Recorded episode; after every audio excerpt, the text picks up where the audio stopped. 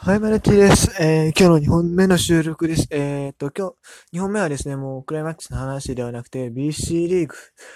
の話をしていきたいと思います。えー、ビーシー リーグといえばですね、今、えー、グランドチャンピオンシップですね、えー、四国アイランドリーグと ビーシー リーグの王者が激突するグランドチャ、チャンピオンシップがね、えー、っと、開かれてて、まあ、明日の試合は中止ですけどもね、えー、あさって、しあさってとまた、続いていくわけですが、えー、栃木と徳島がね、やってるんですけどね。えー、その中でですね、非常に残念なニュースが入ってきました。えー、福井ミラクルエレファンツを運営している会社がですね、生産手続きに入ったと。これで来年の球団の存続がちょっと危うくなってきたんですね。はい。あのー、ビーシー リーグはですね、えーっと、確か今、西と東に分かれてるんですね。えー、多分、東西各ご球団ずつやったかな。えっと、だから西が福井、石川、福井ミラクルエレファンツ、石川ミリオンスターズ、富山グリーン、サンダーバーズ。ええちょっと怪しいな。と、えっと、新潟アルビレックス ビーシー? んと、滋賀ユナイテッド、オセアン滋賀ユナイテッドのご球団かなで、多分、東が、えー、信濃グランセローズと、えっと、福島レッドホープス、えー、群馬ダイヤモンドペガサス、栃木ゴールデンブレーブス、武蔵ヒートベアーズ、あれ茨城アストロプラネッツもあるか。あと、信濃までが西かな、多分。はい。全然分かってない。はい。えー、まあまあまあ、じゅうきゅうなんですね。で、来年から、えー、っと、来シーズンからですね、えー、神奈川、フュ、フューチャードリームズもね、えー、参入予定っていう感じなんですけれども、えー、このうちの、まあ、西の方のミラクルエレファンツがね、えー、ちょっと、やばいな、という状況です。はい。あのー、まあ、僕 ビーシー リーグ、まあ、栃木だけですけど、今までごかいほど足を運びました。まあ、いち試合だけ、あれですね、えっと、ナイターがあったんです。他全部デーゲーム、休日のデーゲームっていうこともあってですね、まあ、人はね、結構入ってたんですよ。でもそれはね、やっぱ栃木が人気球団なんですよね、はっきり言って。まず、栃木のその、グラウンドのある場所って、ホームグラウンドが小山なんですよ。小山って言ったらもうほぼほぼ、ほぼほぼ埼玉と言ってもいいぐらいだって東北本線でだって、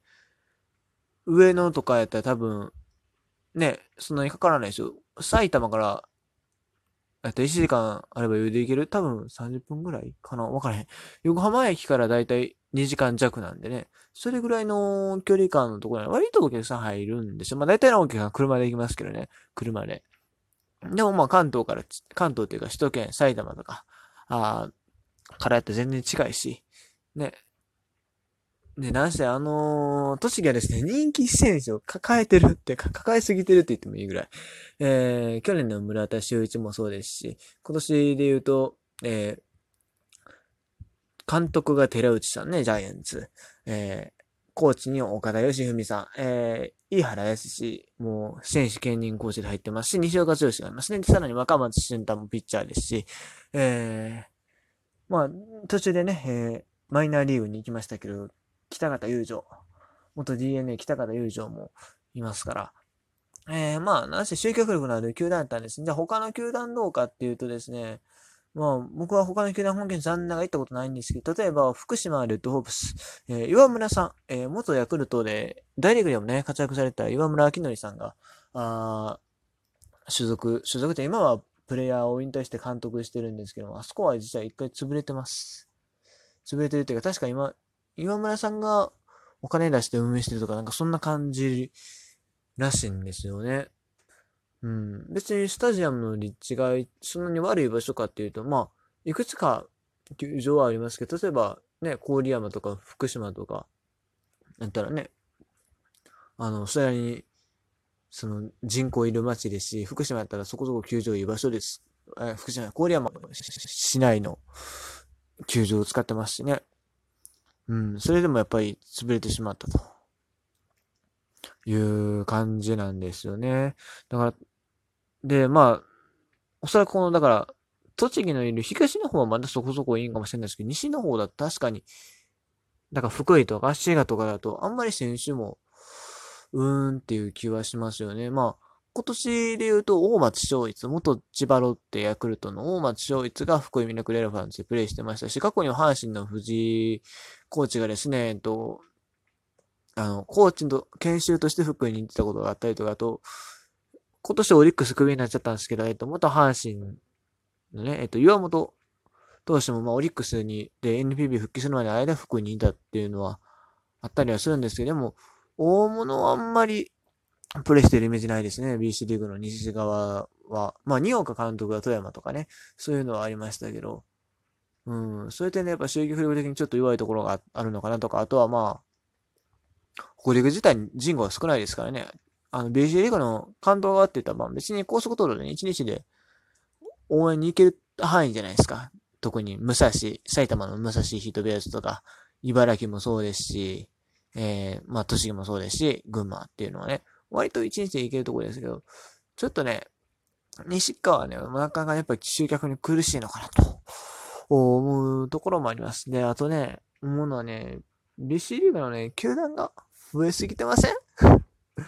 うーん、まあ、神奈川のね、球団できるのはすごい嬉しいんですし、まあ、神奈川やったらそこそこ集客できるかもしれないですよ。なんせ人口が多いんでね。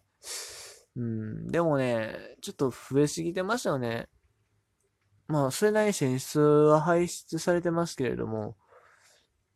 うん、やっぱりちょっと多いなと。だってもう、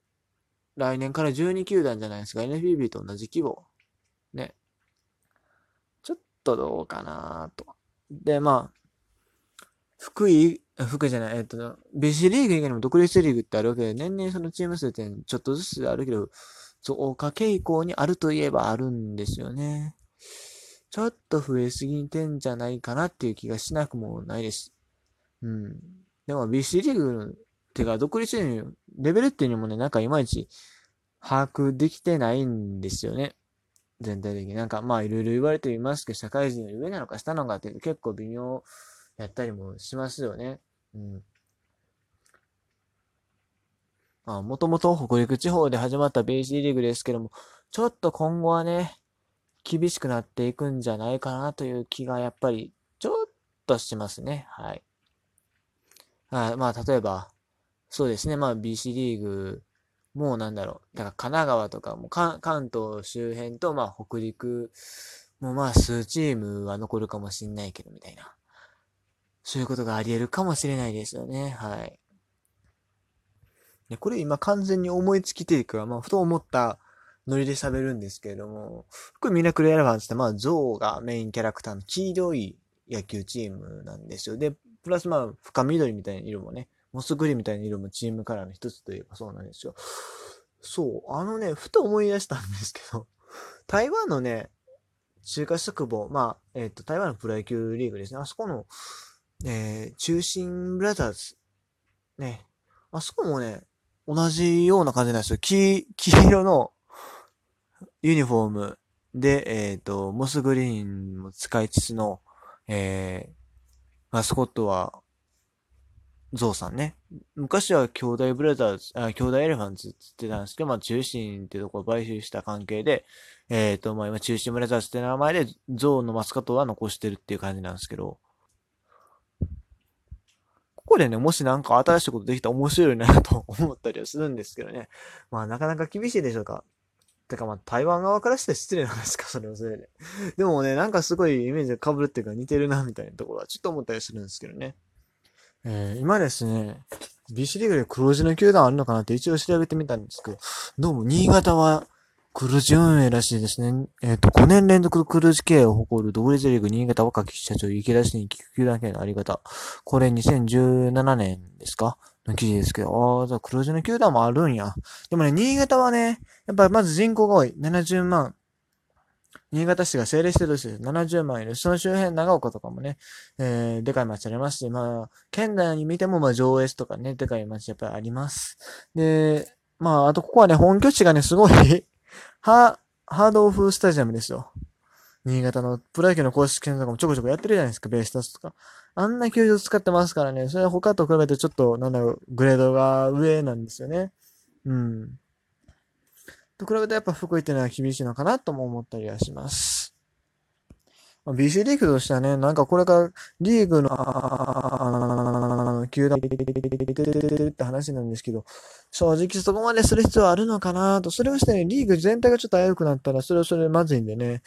はい。まあ、過去には関西独立リーグ、まあ、初代のね、関西独立リーグもあるんで、ちょっとそこら辺はどうなのかなと、慎重にやった方がいいんじゃないかなとも思ったりはしますけどね。まあ、ビーシー リーグね、あんまり球団が潰れるとかなかったんですけどね、昔は、なんだ、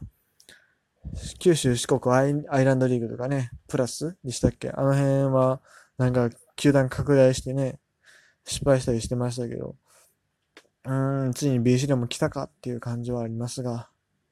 さあどうなるのかね。まあ僕はね、もうある程度球団削減削減っていうか、ある程度は絞って、でも